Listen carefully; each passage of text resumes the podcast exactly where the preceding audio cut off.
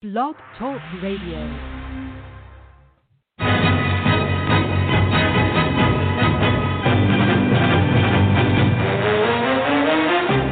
You are listening to the Run to Daylight Football Funcast with your host, Todd Burrows.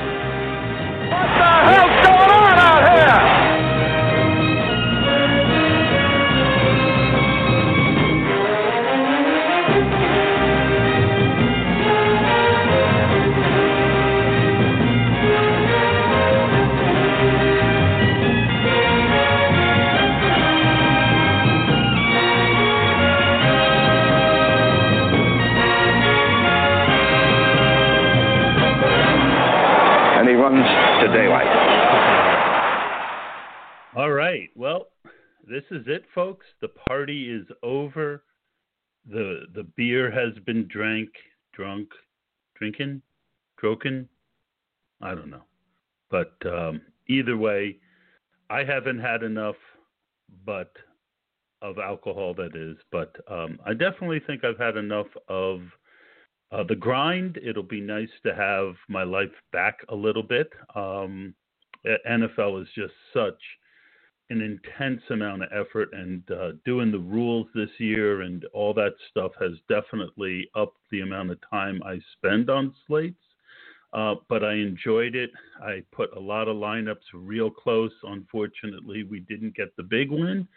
Uh, but um, and this week it looks like I am just not going to play a ton, folks. Uh, I got a late start. Uh, right now, I'm looking more at single entry, three entry type stuff, trying to narrow down to one lineup.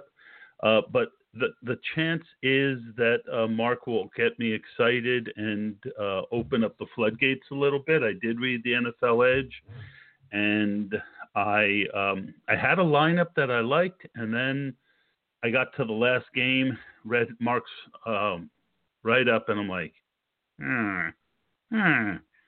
So for you who follow Minecraft, that was um, the, my villager saying, hmm, hmm, hmm. not that interesting. So we'll see. Um, we're going to get a lot of stuff in, but I want to first take a, a moment to just thank all of you. The enthusiasm that you guys show for the Run to Daylight podcast means the world to me. Um, I get crazy on weekends. Sometimes it's hard to answer DMs, but I just want to let each one of you know how much I personally appreciate each of you that you take the time to listen to us. Uh, hopefully, I've helped and Mark has helped to make you better players this year. I feel like I've become a much better uh, DFS player this year, and I look forward to continuing the journey with all of you next year. So, um, not going to be a lot of rules talk today because I haven't done that and I'm not really planning on it. Um, but I do want to get to the slate. I wanted to thank each one of us, each one of you guys. I also want to thank uh, the new kid on the block, Roto Maven, for all his help this year. I think he has been just a marvelous addition, and it's just such a great group of guys to work with. I appreciate all you guys, Blender, uh, Xandamere, Dustin the intern, um, and of course Mark uh, Mark Gun- uh, Garcia, also known as Hilow. And uh, I guess this is a great time to bring him in. But before I do, I also want to thank El Jefe, JM to Win, for giving me the opportunity to work for one week season and to really do the kind of show that I wanted to do this year, which was, you know, one hour of giving you picks with Mark and one hour of kind of stretching and more of an interview. And I, I feel like it was very successful. Hopefully, you guys enjoyed it. If you all have suggestions for next year, I'll probably want to mix it up again next year. So, um, anybody who wants to tweet at me between now and next year, definitely we will have a new way of doing the pod for next year, sound wise. Um, I I feel bad that um, the sound quality has been up and down again this year, but we will fix that for next year. So that is one of the longest intros we've had this year, especially without talking about the slate much. But it is the last episode of the year, and I wanted to um, just say those things. So, Mark, welcome back, and uh, it's it's party time, but it's the last party. And Mark is, of course, it wouldn't be the show this year if I forgot the last time to open Mark's mic. Hi, Mark. Yes, I love it. What's up, man? That makes the show, makes my show. I love it. Dude, I cannot echo what you said uh, enough. Like this working for with OWS and the OWS faithful is amazing. Like not only are like the staff of OWS absolutely amazing, but the users of OWS cannot be matched. So this has been my sincere pleasure, and uh, it's kind of bittersweet show for us, huh? It, it is, but at the same time, you know, it, it's a grind, and um, you know, I I had so much fun this year. I normally get burnt out around week eight, and by week you know twelve or thirteen, it's just gotten to the point where I'm just really burnt. But you know, I even told JM before the year started, hey, I'm going to probably take off a couple weeks during the year to try and prevent that. But I had so much fun this year. We we literally I literally didn't have any burnout till week 16. Yeah, dude. I mean, And- same and- for me. Like I've I've I've burnt out in years prior, and and this year was uh was just fun, man. I just Yeah, and you you killed it, buddy. I mean, I just Uh-huh. you know I talked about everyone else. I want to talk to to you know, I I made the decision to bring you along last year. You were one of the guys that I had gotten pretty close to, and the way that you've kind of taken the opportunity given to you here at One Week Season, and just become one of the best voices in the industry. It's just been a pleasure to see the work that you put in for everyone at One Week Season. I just want to thank you for being a part of the Run to Daylight show and and to give you thanks for all the hard work you've done for all the listeners this year, um, taking on a lot more responsibility here at OWS, and I can't wait to see uh, what what we're all going to do next year. dude 100% right back at you dude like uh bringing me along for the ride uh last year and kind of just seeing you know what has has become of the opportunity is has been pretty incredible and uh it's been fun dude let's keep it going man Yep. So this is a very interesting slate, Mark. There's only four games. Um, let's start at the quarterback position, where about 40% of the ownership looks like it is going to um, Patrick Mahomes and um, Josh Allen, and and rightfully so. I know. Well, just in general, one in your single entry is one of those two guys your quarterback. Yes, uh, Patrick Mahomes will be my single entry quarterback, uh, and we'll get into the why in a little bit. Uh, but what I want to talk about real quick with Mahomes is the state of the slate and the pricing on the slate. And I've seen a lot of chatter around the interwebs about how soft the pricing has gotten, and I think people are just primarily looking at pricing compared to regular season pricing. Like, oh man, this guy is five hundred dollars cheaper than his lowest point in the regular season. Well, that's kind of not the way to look at pricing in the postseason. We've only got four games on the slate. The pricing is also going to be altered because this is the prime time for these sites to be marketing their platform. What I mean by that is they're trying to attract new customers because they're trying to grab all the season long guys who are looking for action, who are no longer doing season long. They're trying to market to players who have never played before. So that affects pricing a little bit as well. But the big what the biggest thing that goes into pricing is there's only four games. So it has to be competitive uh, enough that goes into the algorithms and all that shit that spits out the pricing.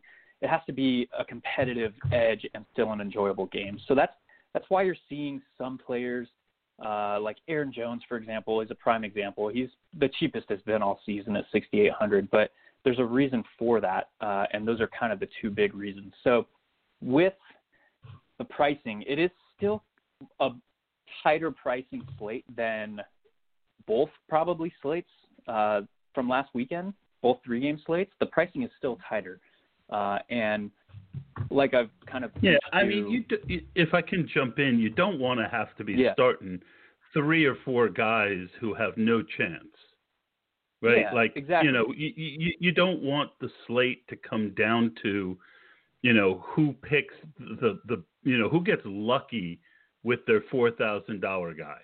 I mean, there's Yeah. always going to be a little bit of that in the slate, but you know, with no injuries and no real value opening up, I like the way the pricing is. When I made the lineups, I I didn't feel like I was being choked to death, and I think th- that you know, but at the same time, when I got to my flex position, I did have to pick somebody who was not uh, someone I really wanted to play. So. I, I think that um, that's a very good point. 100% I'm with you. I think the pricing is is is pretty solid uh, for the slate, all things considered. Um, now looping back to Mahomes, the reason, or I guess because of pricing being on the tighter side, you're likely going to see majority of the Mahomes ownership have either or Travis Kelce or uh, Tyreek Hill, and the reason being, obviously, it's going to be a little bit tougher and more difficult to fit all three of them in when they're all, uh, you know, amongst the top two um, highest salary at their respective position. You know, the only one who's not the highest price at his position is Tyreek Hill, behind only Davante Adams. So that said, there's going to be some solid leverage by playing all three of those guys together this week uh, in Mahomes, and I'll be looking to take advantage of that on my Mahomes lineups. Yeah, I, I, think that's interesting. I, I haven't really thought about it because the one lineup that I had made was the Drew Brees lineup, and we, we can get into that a little bit more. I mean, because Tampa is a true pass funnel defense, right? And Mhm. I think that when you look at, you know, they're, it's a home game, and they're going to have to pass. And right now, the lowest ownership on the slate is Rodgers, Brees, and Brady and Baker are all about the same, you know, right around 10%. I my first thought was, you know, last game, big game, Drew Brees. I, ha- you know, when I look at these ownership projections, I think push comes to shove, Brees is going to have a lower ownership than Brady. Um, and so my feeling is, you know, on a short slate, it, you know, if you leave that that money to the last, you know, if you have a New Orleans stack, um, which right now I did. I had Brees, I had Kamara, I had Michael Thomas, and it wasn't that expensive of a stack. It was, and and that was my way of being different and low owned. And you know, Kamara does not have a good natural matchup, but we're talking about you know something that JM talks about a lot, which is you know, he doesn't use the phrase rational coaching, but you know, Sean Payton is one of the smarter coaches out there. Um, and in a game without Latavius Murray, I think the best way for the for New Orleans to win is to have Kamara very heavily involved in the pass game. Um, it wouldn't shock me for Kamara to get 10 catches. So uh, his ownership isn't as heavy as I thought it would be. Uh, but that was my initial uh, take on the slate was to go instead of the three Kansas City studs to go to the three uh, New Orleans Saints guys. Yeah, I think that is 100% viable. Um, I would, I think it's a, a little bit more of an MME mindset, and what I mean by that is on a four-game slate, you're really looking for you know top scorers at the respective position, particularly at quarterback, where it can be a a, a large differentiator. Um, so for that reason, basically, I would not, or, or I didn't land at Drew Brees, but I think that's 100% viable on this slate. And oh, by the way, Taysom Hill's banged up, so you don't have to worry about getting goal line sniped. I, That's I thought about that too. yep, I meant to mention that too, and that was another factor. So um, again, I did this a day or so ago, and ownership has changed a lot. Like Cam Akers now is showing at 60% ownership. Um, Yeah, before I he knew that was was showing coming. much less for me. So I feel like the best play on the slate right now is Aaron Jones. I know we're kind of brushing over quarterback, and we can get back to some of the other quarterbacks in a minute. But um, right now, I'm showing 20% ownership on Aaron Jones. I think you know people are going to try and play Davante Adams even with Jalen Ramsey on him. and the ones who fade him are more likely to, you know, my first thought if you're going to fade Davante Adams, what you do is you take either Lazard or MVS, right? But how many times this year have we seen where the answer a lot of times if it's not Davante, it's uh, it's Jones, and then you wrote really well and, and, and very much in depth about how Aaron Jones' snap count is up. I think this is going to be a closer game than people think, and I think Aaron Jones, with his ability to hit from both pass and run, um, is a pretty good play on the slate. Yeah, I like that a lot. And to take that one step further, thinking about how the field is likely to construct their rosters this week, you're not going to see a lot of two pay up running backs. And I cover that in the end around.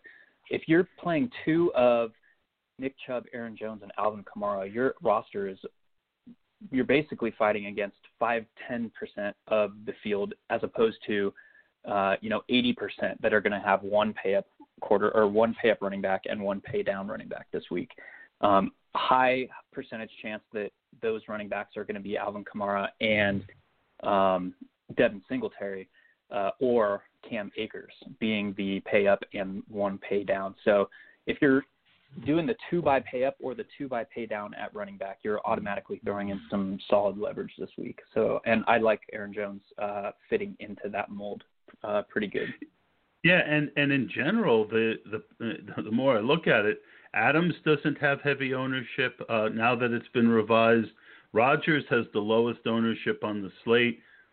I mean, if you you know, and this is kind of leaning more into an MME, uh, where you know I, I might decide in the last minute to, to start putting in 50 or 60 lineups you know, it, you know, right now I'm showing Adams at 20%, and it looks like the fear of of uh, Jalen Ramsey is real, and the biggest factor, you know, might be in this game, in this whole slate, might be the health of Aaron Donald, because even if he, you know, if he's 20%, you know, affected, 15, 20% affected I mean, that is a huge difference um, when you're talking about the amount of pressure that Aaron Rodgers is going to see. And let's face it, Aaron Rodgers is one of the better quarterbacks between his quick release and his ability to move in the pocket and to get out of trouble, even at an older age. Aaron Rodgers has the ability. Um, I think that's kind of a sneaky angle for the week too, if you if you think about it. Yeah, hundred percent. And I would I would go into this game assuming that Aaron Donald is going to be affected by that injury. You know, a torn rib cartilage injury, especially for a pass rusher, where how is he being blocked? He's being blocked up under the pads in his midsection. He's getting hands to his midsection, and he's going to be banging bodies. So there's definitely he's definitely going to be playing through some pain they're going to mitigate that through you know lidocaine novocaine shots uh, similar to um, the bursitis issues in the knee for oh god who's the running back that has it? I forget whatever. Continuing. There's there's ways to manage Gurley? pain and no i'm shit. I'm gonna have to go look. Uh i'm i am all discombobulated of the mind because i've just been football football football uh nonstop this week. Um but um Oh no, it's it's Cooper Kupp. Cooper Kupp has oh, a okay, sure. issue in his knee um, that he'll be playing through, and there's there's obviously ways to manage it. It's a pain management issue. It is extremely painful, and I'd expect the same thing for Aaron Donald. Um, it's it's not something that's going to hold him out of the game, but it's something that he's going to be playing through pretty significant pain. Obviously, they're going to load him up with lidocaine or novocaine shots to affect the general area of that pain, uh, but it, it's you know still he's going to be for Donald he's going to be taking blows to that area. For Kupp he's going to be planting that knee and it's going to be painful. So um, you know a, a 10 20 percent even effect on these guys is is going to be significant. Yeah, and, and if you think about what makes Donald, you know, I was huge on Aaron Donald coming out of college. Um, he, he, you know, his his his elite speed and quickness is what makes him what he is. I mean, he he's also got other things as well. But I remember watching his tape, and he was in the backfield most of the time in college.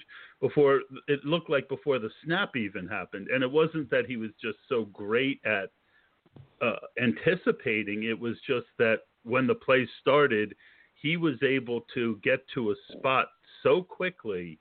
You know, the the knock on him coming out was that he was too small. Um, and mm-hmm. I, I remember, you know, looking at him and saying, I don't care how big this dude is. I mean, he, he you know, every time you every time you turn on the tape, he's he's through the line before, you know, it's almost it was almost a joke how quick he was in there any kind of injury like that is going to uh, affect your your twitch and your speed and your ability to move quickly. Sure, and and Aaron Jones is not, you know, he is a he is a game wrecker, but he's not. He's just a piece of the function here for this Rams defense, right? I mean, they are in all three levels of their defense. So while it's going to affect the amount of times Aaron Jones is going to or sorry, Aaron Donald is going to find himself in the backfield uh, pressuring uh, Aaron Rodgers. It's not like he's just not.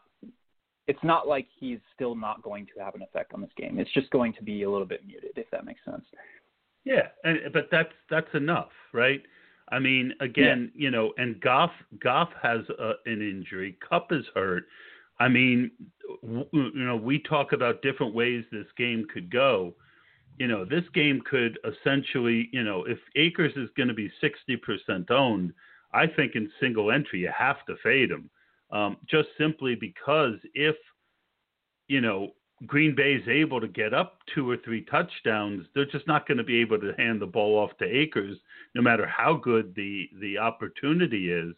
And I think, you know, again, that's where, you know, playing more than one lineup comes in where you can build towards a certain outcome. Um, but I mean, I love Akers in a vacuum.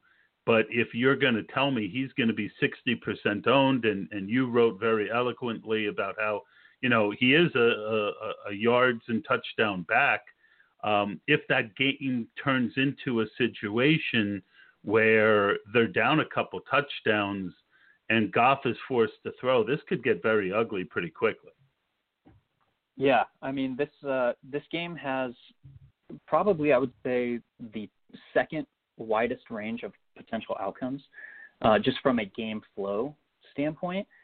Um, and, and that's just because it is such a strength on strength matchup. Um, and the the second the first most widest range of outcomes game is probably the last game, the Tampa Bay New Orleans game, and that's just because we have two elite units, you know, going at each other, and there's just such a wide range of potential outcomes that can, you know, evolve from that type of game. So um, it's definitely interesting uh, attacking, you know, the first game, which is likely not going to carry a lot of ownership.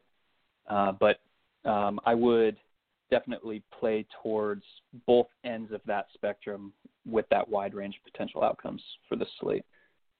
So we've talked about you know, the Green Bay game. We've talked about the Tampa Bay game. We've talked about one half of the Kansas City game. Let's talk about the other half of the Kansas City game. Right now, this is an 11 point spread. Um, what is the most likely scenario that you wrote about for this game? And, and, and how do you, I mean, if you're playing the three uh, studs, the one thing I will say about that is that Baker Mayfield does mix it up a good bit of who he's throwing to. And, you know, it makes Higgins and, um, you know, some of the lesser known names, um, you know, pretty interesting. And that also plays into if you're going to play the three KC studs – you're not going to be able to afford Chubb and then have a pretty good team around it. I think um, that is an interesting way to look at Cleveland. What is your thoughts? Yeah, so there, I think the the leverage in this game is to go full game stack, right? Bet on Cleveland, you know, going toe to toe with Kansas City.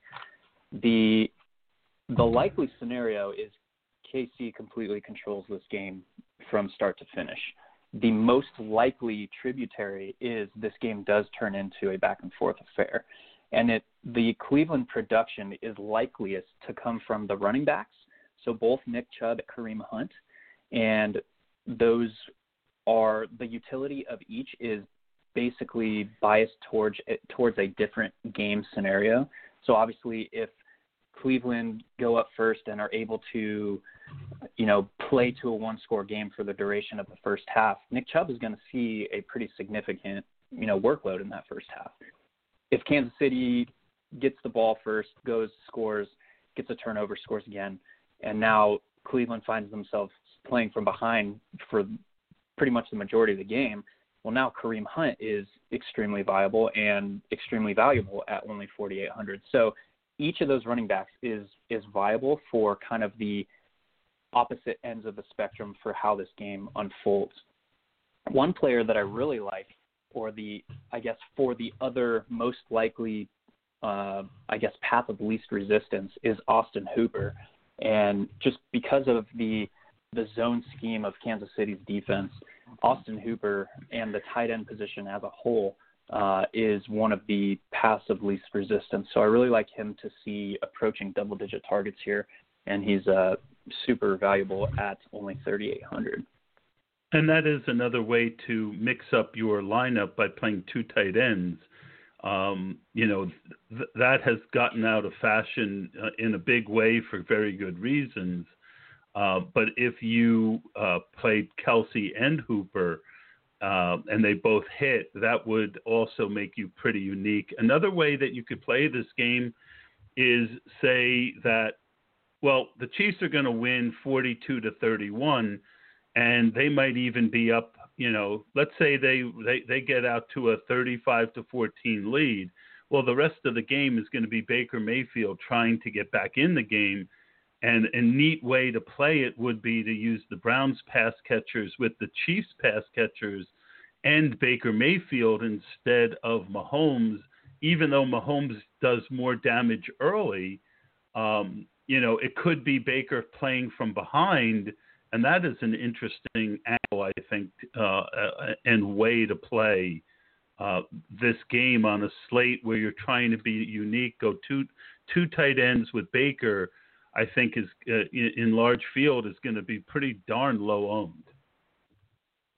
Yeah, yeah, I I agree with that 100%. The way I went the other way with it with uh, one of my entries that I'll be playing to like a to a game stack of this game, and that's playing Mahomes, Tyreek, Kels, Hooper, and Kareem Hunt. Uh, so that is the scenario that Kansas City's coming off a bye. We know Andy Reid offenses coming off a bye have absolutely annihilated the opponent. So they come out firing, score three, four touchdowns all through the air in the first half, and then Cleveland is playing catch up for the rest of the game, uh, likely through um, Kareem Hunt and Austin Hooper. So yeah, yeah. Will they will they be putting ketchup on their fries though? Well, if they're playing Mahomes, he's gonna dare them to. I think. Yeah, yeah. All right. So that that's a couple ideas on how to play that game, and then we get to the Baltimore Buffalo game. Um, this is the game that has a 49 total and uh, a very close um, score. Um, I'm hoping because of my I, have got an FFPC team that's in 118th place, and I, I made three teams in the FFPC Challenge. And I've got eight guys going this weekend, and I've got Jackson at quarterback, along with Kamara and Akers at running back, Davante Adams at wide receiver, um, and Kelce at tight end.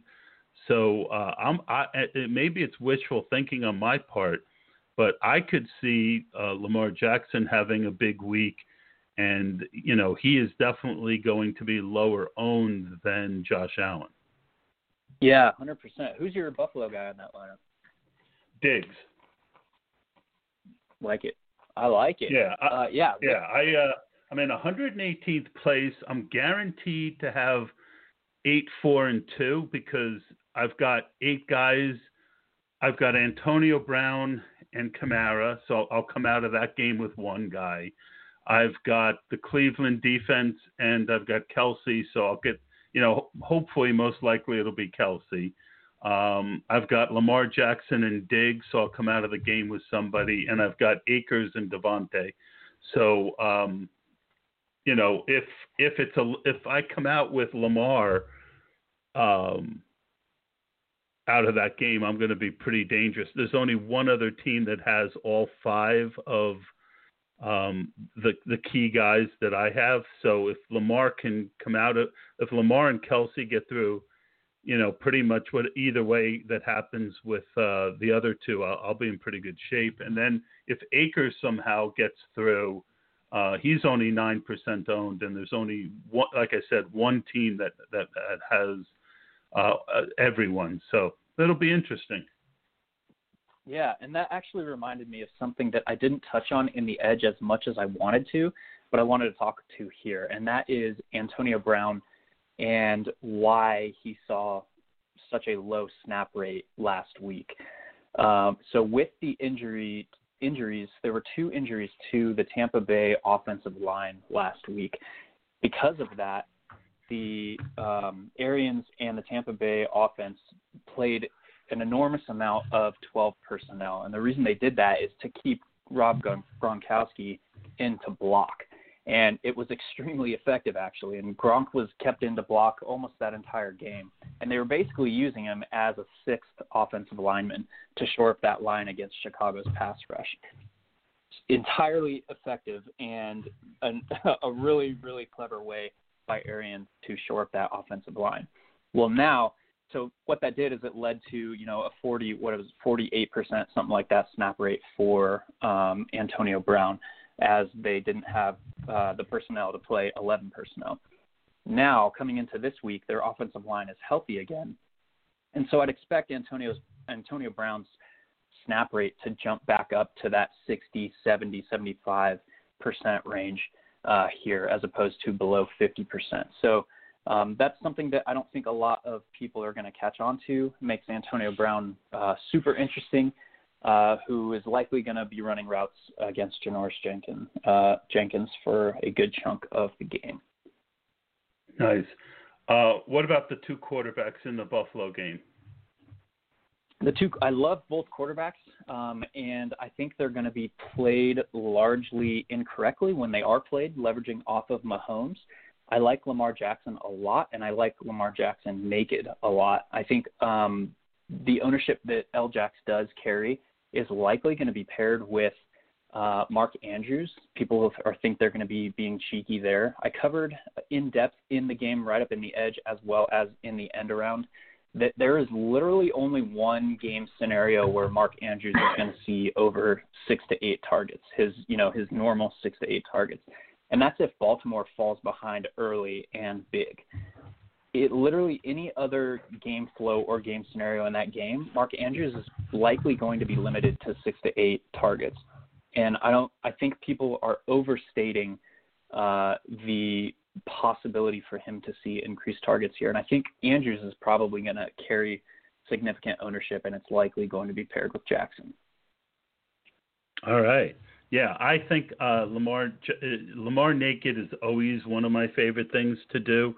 Um, sure, he can hit with Brown, and Brown's been playing a lot better the last few weeks, uh, which is going to affect his ownership, right? I mean, uh, mm-hmm. Someone plays better, and they're going to have more ownership. So let's look at, in general, wide receiver ownership right now. Um, I'm showing Diggs at uh, 44%, uh, Thomas at 35, Hill at 35, Landry at 27, Davante at 20, Godwin at uh, uh, at 16, and then Brown at 16. So um, I think that um, I think that Robert Woods based on all this stuff, um, I think that Robert Woods becomes a very interesting play uh, because of Cooper Kupp being limited and him and Woods being 10% owned on a slate like this. Um, but he kind of jumps out at me a bit. Yeah, I uh, there's very few paths of least resistance when you consider the Rams' offensive personnel that are healthy and what Green Bay is willing to give up. Green Bay is extremely difficult uh, for tight ends, and that is primarily due to their defensive scheme uh, inside. They, they're basically an inside-out zone defense, and that makes life on tight ends extremely difficult. So if you think about Kupp being hobbled, you think about the tight ends are going to have a tough go of it inside. Now, who is left for them to move the ball? And that is pretty much Robert Woods and Cam Akers. So I, I do have significant interest don't in leave Akers. Out Josh, think, don't leave out Josh Reynolds. I mean, he Yeah, he's I mean, definitely yeah, flashed Reynolds- this year. Yeah, Josh Reynolds and, and Van Jefferson, they're likely going to split snaps basically uh, 70-30 for the available snaps left for the wide receivers. Um, and he could see increased snap rate if if Kupp is limited uh, in his mobility. So there is uh, there is merit there. I won't discount that for sure. Yeah, uh, just looking at some different things, uh, that kind of jumped out at me. Why is my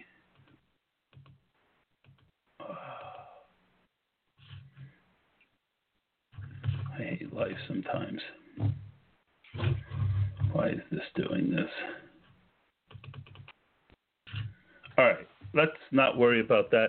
Um, one of the biggest problems always with playing the Bucks is which wide receiver to play. Right now, Godwin is has the most, uh, and Mike Evans has the least projected ownership. Uh, what is your thought on those three guys? Um, and what what what did you find in your research? Basically, that offense has the highest amount of variance of any offense this week. And the reasons being one, the snap rates that I alluded to earlier are going to look entirely different than they did last week, I would think. Um, two being the matchup. Obviously, uh, we know, you know, Marshon Lattimore versus Mike Evans. We know how that's played out in the past. Um, but the big thing is we it's really really hard to narrow down where the targets are going to go. And we we know likely scenario is likely going to be 40 to 42 pass attempts for Brady.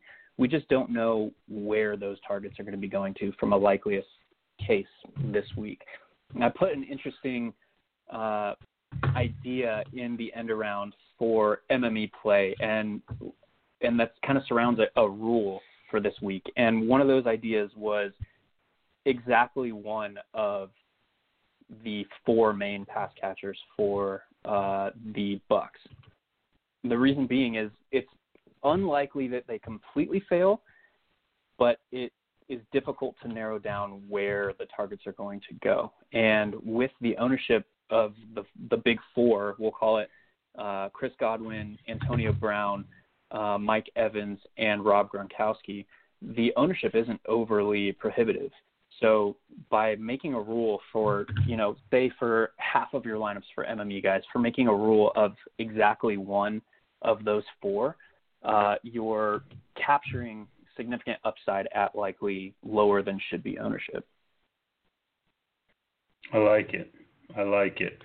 Um, we've talked about uh, Hooper at tight end, and we've talked about Kelce at tight end. Are there any other tight ends you do like? Um, not really. From a ownership versus versus chance of opening the slate up, uh, yeah, not really. Um, you can always take a shot on some of these lower priced, lower owned guys, uh, but I would put uh, I would throw Rob Gronkowski as we talked about uh, just now. Um, we talked about why that is, uh, but I would throw Rob Gronkowski in there as well. Gotcha, gotcha. Um, any defense that you like this week? Yeah, my favorite defense sounds so gross, but is the Rams, priced all the way down at 2600. Uh, you know, they're still the best defense in the league, and with a strength on strength matchup with the best defense and the best offense in the league, uh, there is a, a wide range of potential outcomes. So, uh, just leveraging the a little bit of the unknowns and the price drop and differential of where they should be for uh, the best defense in the league. All right. Um, let's see. Are there any other key questions? Um, you know, John Brown has done pretty much nothing since he came back. Any thoughts on John Brown? Yeah, I don't like the matchup. He's um, he's going to be running. Uh, he's he is going to be playing snaps like we saw last week. I think he was back up to 97 or 98 percent of the offensive snaps. Like he played all but one one or two snaps uh, in the wild card round. So he is back to health. He is back to you know going to be on the field. Um, but the matchup is is kind of gross, and the the best pure matchup for the Bills to move the ball is inside uh, with Cole Beasley, and hit, that's kind of a health versus ownership versus upside type you know equation that we got to work through. But I do like Cole Beasley uh, a good deal, leveraging off of the highly owned Stefon Diggs. Awesome, awesome. Um, let me see if I have any other questions for you, Mark. I think, it, you know, for a small slate, we hit this pretty hard. Um, I'm going to go back to running back. Um, you know, one guy we didn't talk about was Devin Singletary. Um, I think the assumption is he's going to get a lot more action because of Moss being out. They have T.J. Yeldon up. Um, and we also didn't talk about the Chiefs if single if uh, Clyde Edwards-Hilaire's out. Um, what are your thoughts on those guys? Yeah, my my read on Singletary is he is the period dot highest value when you're talking about expected touches versus price.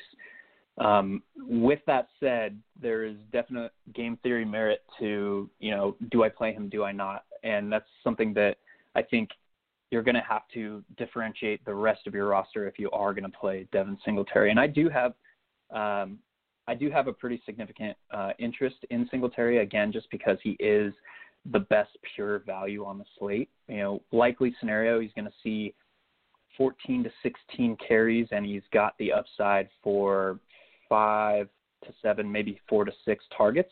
Uh, so you're looking at a solid 20 to 22 running back opportunities for 4,500 which is uh, which is a tough pass. But uh, he is going to be he is going to carry pretty significant ownership uh, or expected ownership, and um, like we alluded to earlier, it's likely going to be paired with you know one of these higher priced running backs, primarily Alvin Kamara. So if you're playing him, realize what you're getting. The matchup is difficult. He does not carry heavy touchdown equity.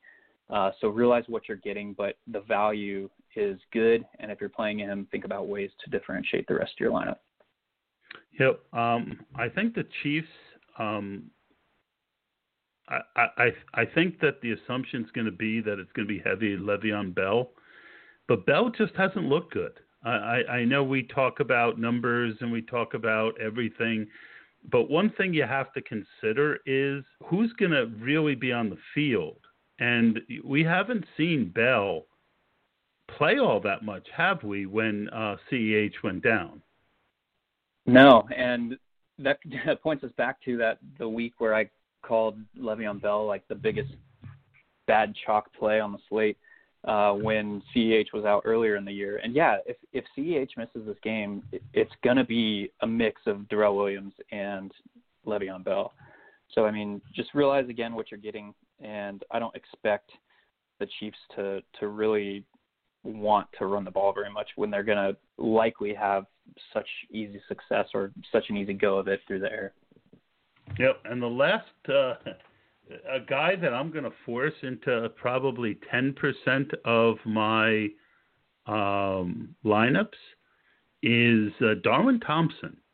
You know, he he played really good in week 17, and he you know Darrel hasn't looked all that good. I think, you know, that's a guy on a very short slate. Like, if the answer is that Andy Reid, who's smart enough to get his best guys on the field, if that's a guy who ends up getting a bit of the Damien Williams role, boy, um, you know, it, we've seen in that offense how how quickly a running back can get two touchdowns if they're playing uh, you know, and are incorporated in the short passing game. Um, I think he is the sneakiest play on the week. I don't hate it for MME. I don't hate it. Yeah, exactly. It's not a. Uh, it's definitely ten percent of tops. Uh, you know, right now he's projected at zero percent ownership. So you don't need a lot to get on top of the field. You could go five percent, um, but on a short slate, you know, a guy like that um, is probably to me the sneakiest. It, you know, I haven't been making too many of the old-fashioned Todd picks, but um, you know, and I think most people don't understand the Todd picks. They're not meant to be. You, you don't need, you know, a guy like that. You don't need a lot, right? Because there is no one's going to have them. Uh, but you want, you know, you want more than one bullet. You know, you want them in at least three or four lineups if you, or it's not worth it.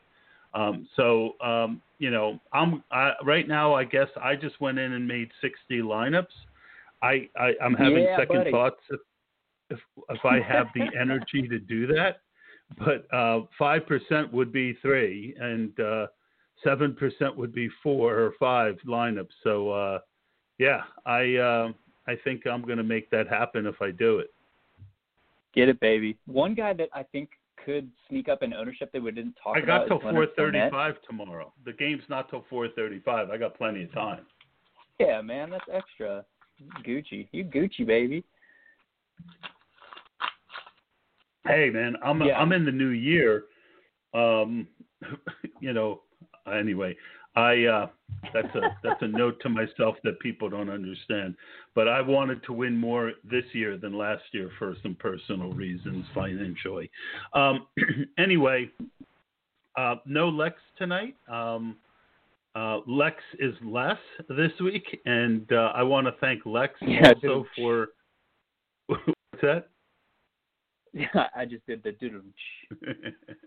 well, I could, you know, I, I had to to finish the season with one last pun, one last, you know, to, one one last Toddism.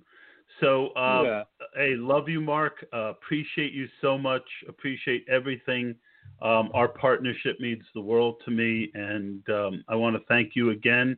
Uh, wish you the best this year. Wish you the best with the NBA product, and uh, I'm sure we'll do some off-season pods talking about something. And um, you know, hopefully, Lord willing, we'll reconvene next year for another year of the RTD pod on OWS. Likewise, brother. It's been a blast, man. Yep.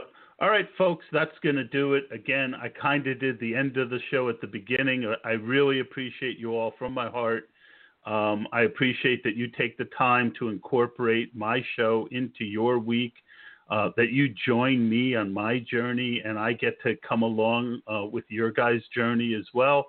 Um, we call it the OWS family. We really do feel that way we really do feel that that's part of what separates one week season from the other sites. I'm proud to be part of your family, and I'm happy to have you be part of our family. And with that, I am going to say we are finished for 2020 NFL season.